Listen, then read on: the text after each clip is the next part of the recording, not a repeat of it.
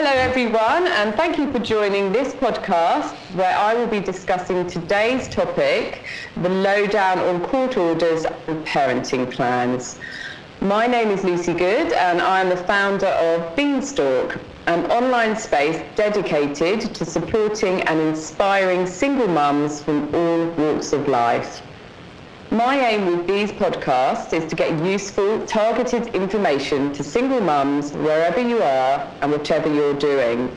I hunt down experts in the subjects that matter to single mums and I ask the questions that I think you want to know the answers to. The information being shared in my free podcast can save you time, money and a whole lot of worry. Why pay for services or waste time looking for information when you can get it right here? And if you have questions that are specific to your situation, look out for my live Talk to the Experts Q&A sessions on my closed Facebook group. And talking of experts, I take great pleasure in welcoming today's podcast guest, Laurie Brooke. Laurie is founder of Our Children Australia, incorporating weekend divorce and separation made easy. Laurie was a family lawyer and had been appointed as an independent children's lawyer and separate representative for children in the family courts. Laurie has a strong desire to help families before the conflict becomes entrenched, which is why she's developed online tools and programs her mission is to provide separated families with all of the tools and support they need so they can move through the family law system, saving them financially and emotionally in the process. Laurie, thank you so much for joining us today. Hello, Lucy, and thank you so much for having me. It's wonderful to be here. Thank you, Laurie. Look, the questions I have in mind for you, Laurie, I'm sure will be no-brainers to someone as experienced in this area of law as you are. But for single mothers who have absolutely zero experience or knowledge of the court system, they'll be really helpful. And I suppose that's the issue here. We've got this group of ladies dealing with often traumatic breakups, coping with big life changes, and look after their children who may also be suffering. And then on top of all this, they get bamboozled with court orders, the possibility of a lawyer, and goodness knows what else. It's confronting, it's confusing, it's stressful, and, well, quite frankly, it's scary. I couldn't agree more, Lucy. And one of the big problems that I found when I was practicing law is that when you're in this predicament, you could be sitting in a chair opposite your lawyer and you don't actually know what questions you should be asking. Um, and that is why, you know, I wanted to create some disruption to the current system, breaking down the barriers that people face and hopefully giving everyone who may find themselves in this situation some useful information so that when you need to get advice, you can ask the right questions for you. And from that, you can then make an informed decision that is going to help you, it's going to help your children, and in the end, your family as well. That's just great. It's a brilliant thing to be doing. And it actually brings me nicely onto my first, probably quite basic question. Um, so to start, can you please explain to us, in terms that we will understand, um, us single mums, the difference between a parenting plan and an order? Okay, the very basic difference between a parenting plan and an order is that an order has been made by a court. Um, that doesn't mean that all agreements outside of court, though, constitute a parenting plan, and that's where things can start to get tricky. Um, so there are certain requirements that you must have for an agreement to constitute a parenting plan. Very basically, they are it has to be in writing, it needs to be dated, it needs to be signed, it's between the parents, and it's concerning matters regarding the children if you've got all of that in an agreement, then it's going to be a parenting plan. If you've gone off to court or if you have an agreement that you've been sent to court and it has a nice little stamp on it, then it's going to be an order. It may be an order that's been um, made by the court after a trial, or it could be an order that's been agreed upon, and that's what we call a consent order. So there's various um, different types of agreements that you can have. What constitutes a parenting plan, what constitutes a court order, or simply just an agreement between two parents. Um, and each of them have differences in how they can be enforced and if they are enforceable. Okay, so uh, yeah, it does. It makes it does. It makes perfect. Sense. The way you put it is um, very easy for me to understand. So I hope it is for all the um, single mothers out there listening. Um, it, it, sounds so. An order is a more formal um, agreement to a parenting plan. Um, is that right? Absolutely. So an order is um, the document that can be enforced by a court. Uh, so if we use a very harsh example, but one that you know most people can relate to on the spot. If you have a court order and one parent doesn't return the children in accordance with what the order says, then you can go to court, um, and the court should be able to make an order for the return of the child and enforce that order. Um, if it's a parenting plan, that's not necessarily the case because before a court can enforce a parenting plan, it needs to be made into an order in the first instance. So things start to get a little confusing and tricky at that point um, when it comes to the enforceability of those agreements. I see. So really, I think it would depend on the, the individual situation um, as to whether it's a parenting plan or an order um, that's needed, um, obviously. So, I mean, so just digging a little deeper with that question, is there a difference between a consent order and a court order? The only real difference between a consent order and a court order is whether you have agreed to it. Um, the enforceability, there's no difference in whether um, the enforceability of the of the order because at the end of the day it's still an order made by the court. But a consent order um, implies that both parties to that order have agreed to what's included. Um, and that would usually be made after some type of negotiation, mediation, um, correspondence between their lawyers or even themselves. Um, whereas a court order is generally made when you've gone through that litigation process, you've had to go to trial and the judge has had to make the decision on your behalf. Okay, so I guess almost looking at the different things that we've been talking about so far, um, ideally it would be great to kind of get away with a parenting plan. Um, ne- next on the scale would be the um, consent order where you both agreed and then it's a court order and that's the one that you'd get I guess when th- things are really quite difficult. Absolutely. The parenting plan offers a lot more flexibility to parents and if you can reach an agreement um, by way of a parenting plan then you would hope that the issues um, regarding enforceability wouldn't be there. But again, at the end of the day, that's a decision that you need to make based on your circumstances. Okay, yeah, no, I understand that. And can you actually get an order without going to a lawyer? Absolutely. So if you want to get consent orders, you can do that them yourselves. You um, on the Family Court website, you can actually download a do-it-yourself kit for the application for consent orders. If it's going through the court process, there are so many self-represented litigants um, in our family court process now. And I think that's a sign of the times. One, we're a lot more educated. Um, we've got access to a lot more information but also the cost of going to a lawyer can sometimes be prohibitive for some people. Yeah, so you would kind of, you, would, would you have to go to the lawyer at any stage? I mean, to get that stamp on it, you would, um, that's if it goes to court and you get the stamp put on it. You can actually take something to the courts, can you, without having seen the lawyer first? Absolutely. So you can fill really? out, yeah, you can fill out your application for consent orders um, and you can do up your document which sets out what it is that you both agree and you both sign it and then you can take it to the court registry yourself. Um, and we have registries all throughout throughout Australia. There are um, that you can go to, but if you do have some questions regarding what should actually go in the application or what should go in the um, orders, you can go, by all means, go and get independent legal advice. That's what the lawyers are there for, to use their expertise to give you that advice. Um, it doesn't necessarily mean you have to pay. There are free community legal clinics available for people to go and get that advice.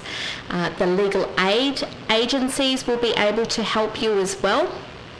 Um, and also there's places like the Women's Legal Service yeah, okay, and I, I, know, yeah, we've got fantastic um, women's legal service here on the Sunshine Coast that um, I've used, and I know lots of other people who have, and I mean, it's such an amazing service, and not many people actually know about them. Well, no, because they're, they're a free service, obviously, and um, they're staffed by volunteer lawyers generally. Um, some will have permanent staff on there but they don't get the funding obviously to do a lot of marketing and advertising. And some do have restrictions in terms of what they can and can't help with so they might not necessarily be able to represent you during a court proceeding but certainly they're there to be to give you legal advice along the way. So make the most of it. Yeah, and I think even just you know what we've talked about so far for me um, already is lifting the pressure off of this whole topic because you know, there are so many options out there that people perhaps aren't aware of. We're all thinking, oh, you know, as soon as you hear these words, parenting plan, consent order, court order, you immediately think money, lawyers, courts, um, and you think that's the only route. But in fact, there are so many resources out there to help us um, and it's just actually almost quite sad that people aren't aware of them because a lot of those people as you say don't have the money to get the word out that they are there um, so it just takes a bit of digging to find out who's out there and who can help you. Um, and usually, you, you know, a lot of people will find um, support that doesn't cost anywhere near as much as they think it will. Absolutely, and there are so many other independent services as well. Um, people who have been through the system, people who have worked in the system, who have now got their own, you know, small businesses who are there to help those going through the system. If that yeah. makes yeah, yeah, no, it does. It makes absolute sense. So, I mean, if you, we've got these ladies who are listening and they're, they're sort of um, on the cusp of having to get something organised, and they might be thinking to themselves, okay, I'm going to give this a whirl. I'm going to try and, you know, get the information that I need and put this together myself. Can you tell me what type of things should be um, included in any agreement? The way I've always approached doing parenting agreements is to sit down and look at all of the events that happen throughout a year. So you've got school holidays with children going to school, and even if your children are younger, you've really got to think ahead in time. So looking at school holidays, school terms, where are the children going to live during school terms? Where are they going to spend time on the holidays? Um, special days, so whether that be um, Easter, Christmas, Mother's Day, Father's Day, birthdays. Um, there could be other days that your family celebrates that are important. Making sure that you've got a scenario for each of those special days. And then also thinking about, um, just as parents on a day-to-day basis, we get information that we then need to share with the other parent. So how does that sharing of information work?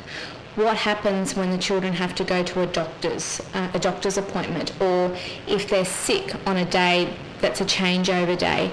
Trying to think about all the areas where there's potential for conflict and then putting that solution into the order. So I always say that the order should contain the answers to the problems. You don't have to follow it whilst you're both agreeing, but it's when that there's when that disagreement comes up, does your order answer that problem?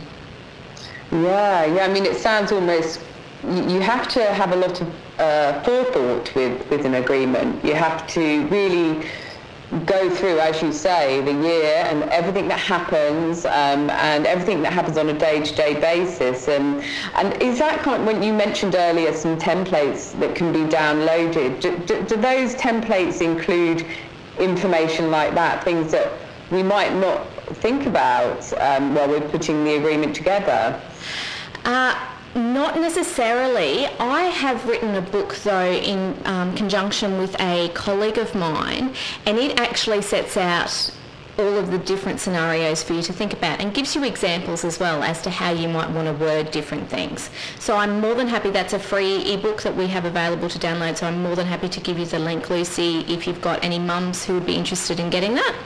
Oh, absolutely, definitely. We, we want that link because, you know, from the conversation so far, um, you know, to be able to put your agreement together on your own would be the ideal situation. And I know it wouldn't work for, um, you know, all couples, um, but, um, you know, to do it yourself, to not have to pay the money uh, would be fantastic. But, you know, you really do need that support to be able to do it. And, you know, if you miss something out, it's not in the agreement, it's going to cause problems further down the line. So you need to know that you're doing a thorough job. So wow, what a marvellous resource to have put together, Laurie. We would uh, would love to get our hands on that. I'm sure there'll be lots of single mums um, on my um, platforms who'd be really interested in that. Thank you. That's okay. And look, at the end of the day, it's all about, um, like I said before, trying to make sure that if you ha- if an issue arises in the future, that you've got a solution already in place, so that you don't have to have an agreement or a disagreement that's fueled by the emotion of the current situation that you find yourself in.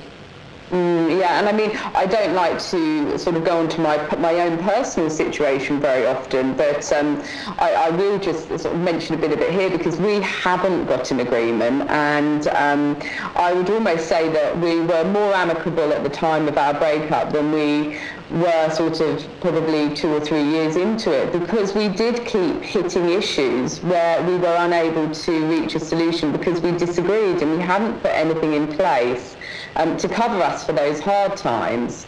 Um, so, you know, things have leveled out. I've been, we've been separated for a long time now, but looking back, um, an agreement would have saved a lot of stress um, on both of us, but also on our children. So, um, you know, I think that um, anyone who's um, at the early stages of, of the um, of the breakup, to put something together now, even if you don't necessarily um, think that you're going to need because you have got quite an amicable breakup.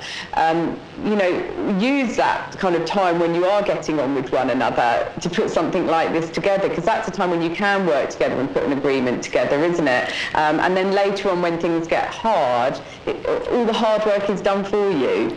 That's it, and you did it at a time when you both agreed. So it might not be the outcome that you want, you know, down the track when you're faced with a scenario, but you did it when you both agreed and you've already got that safety net in place. Yeah, yeah, absolutely. Um, and so, I mean, I, as I say, um, an agreement was the path we didn't go down. Um, uh, what are your thoughts on on whether people do need an agreement or not? I always think that they're important in the terms of having that safety net. So what we talked about, inevitably throughout your children's lives, something will come up. It could be a sister's wedding, it could be an overseas holiday, um, it could be wanting to move, you know, for work reasons or um, changing the child's school, whatever it may be, these issues come up and we can't plan for everything at the start. But if you've got an agreement in place that deals with those issues essentially, then you've already got a safety net. So you don't have to have um, the emotion in some respects is taken out of it. And look, yeah, it's not absolutely, to say that yeah it's not to say that the agreement's going to be the best outcome at that particular point in time, but at least you've got a starting point and you know that when that agreement was put in place, you were both at um, a point where you were agreed to it, you were both level-headed, there was the emotion of the current situation wasn't there.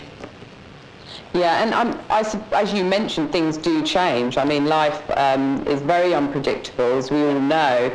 So further down the line, um, if there are big life changes, um, how easy is it for a couple to change the agreement, um, or is it something that when it's made, you know, you kind of expect to stick to until the children are 18? Um, it might be that, you know, for example, say if if your child um, hurts themselves and ends up being rushed to the doctors or the hospital, one parent is to obviously let the other parent know um, so they can come along and attend. But you know, if the other parent moves away, that particular part of the agreement wouldn't be perhaps um, it, wouldn't be possible anymore. So things do need to change, and so there is still going to be a certain amount of negotiation when you need to change that agreement. Is that right? Oh, absolutely. And look, a parenting plan in that regard is a lot more flexible than a court order. Um, and so in that respect, parenting plans provide um, greater ability for us to look at the different changes that we're facing with our children um, year by year and go, well, this part isn't going to work. So, for example, you know, you could be looking at the transition from primary school to high school and change over at a particular, you know, park or location that was close to the primary school may no longer be um, available when they get to high school or there may be public transport now that they can catch to meet a parent. Um, so you've got all of those changes. So looking at a parenting plan from that perspective, that's certainly a benefit. Um, but at the same time, it's also about using common sense and logic. Mm, yeah, and if you so if you um, uh, so a parenting plan will need to change. Of course, it will um, as the kids grow and as life changes, the twists and turns that we will face. Um, and um, a court order would also need to change for similar reasons. Each time you have a change with a court order, does it have to go back into court? How does that work? Uh, no, it doesn't have to go back into court. So a parenting plan can actually um, trump, for want of a better term, given our current environment, a court order.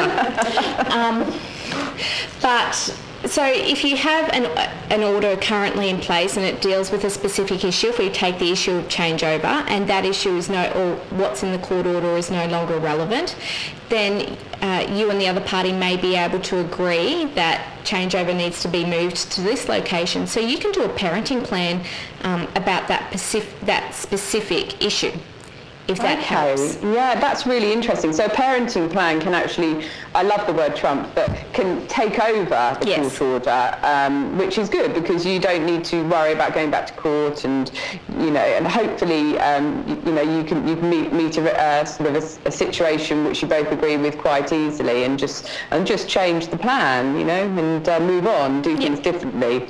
Um, so, I mean, it's not always easy, obviously. Um, in fact, in many cases, it would be almost impossible to make um, an agreement, um, depending on the circumstances surrounding the breakup. What would you suggest that we do if we're having trouble reaching an agreement, um, or if we just maybe just need a little bit of help with going over the final agreement and just checking that we've included everything and you know perhaps getting another set of eyes on it just to say this is fair this is going to work um, so that you know you can just go away and get on with your lives without worrying about it.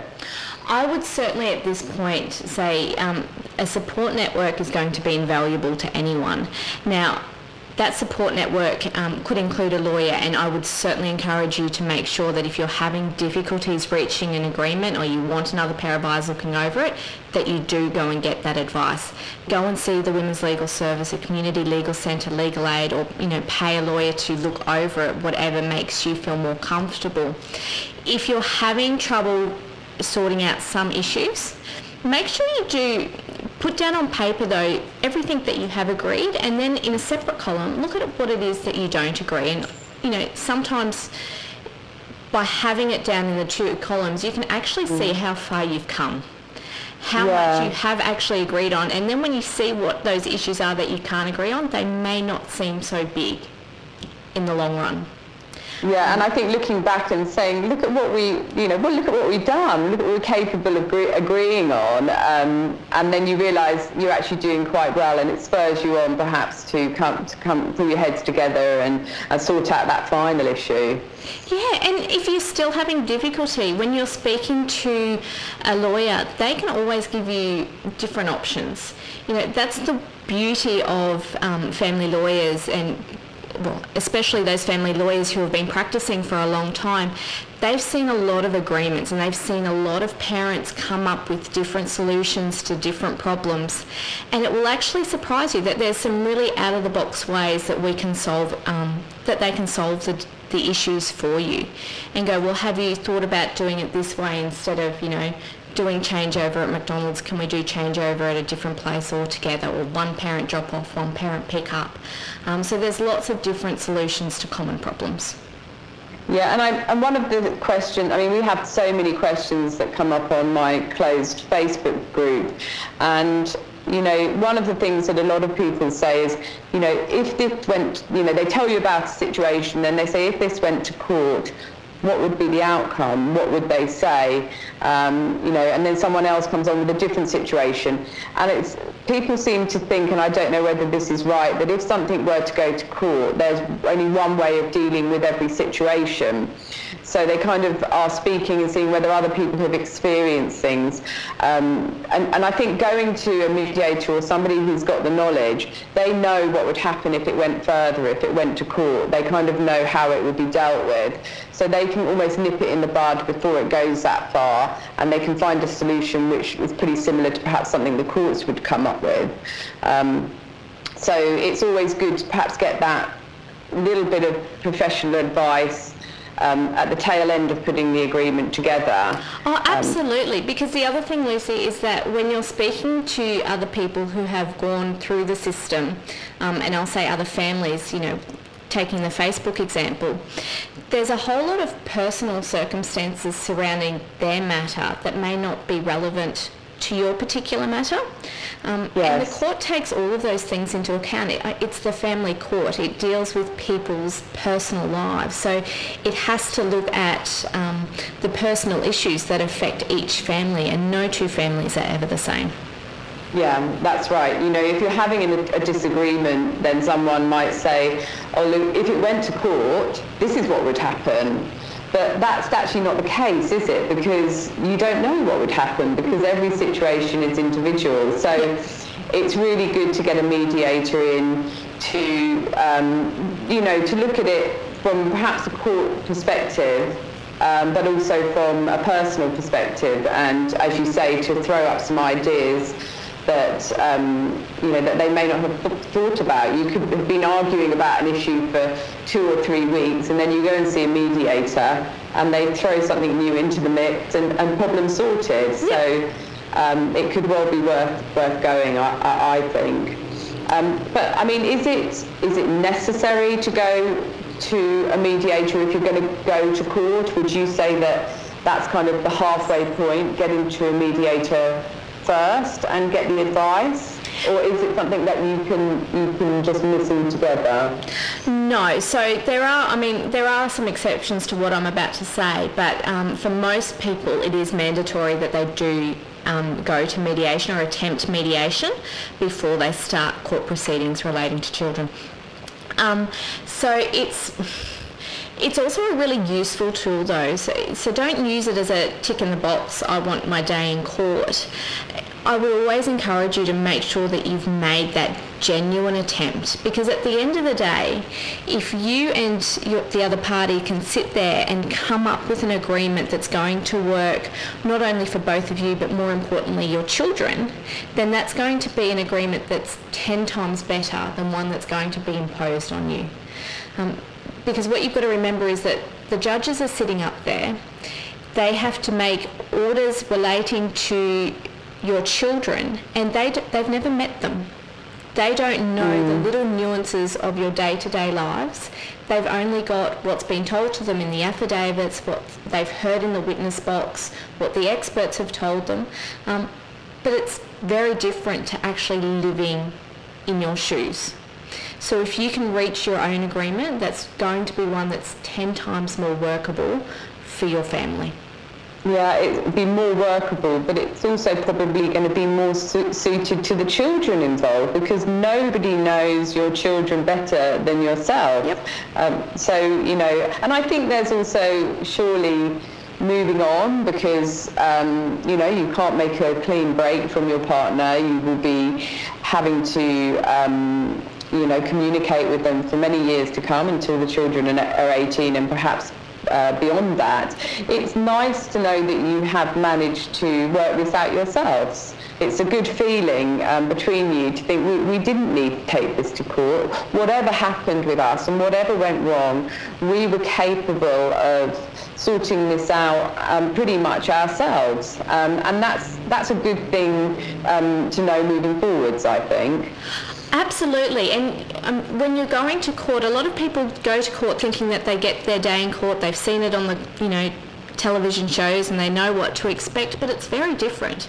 Um, you turn up to your first court appearance and you might be one of 20, 25 matters and the judge might only have five minutes to hear what's going on and make a quick decision. And by the time you start court proceedings to the time you end, there could be years between those two dates and a mm. lot changes during that time.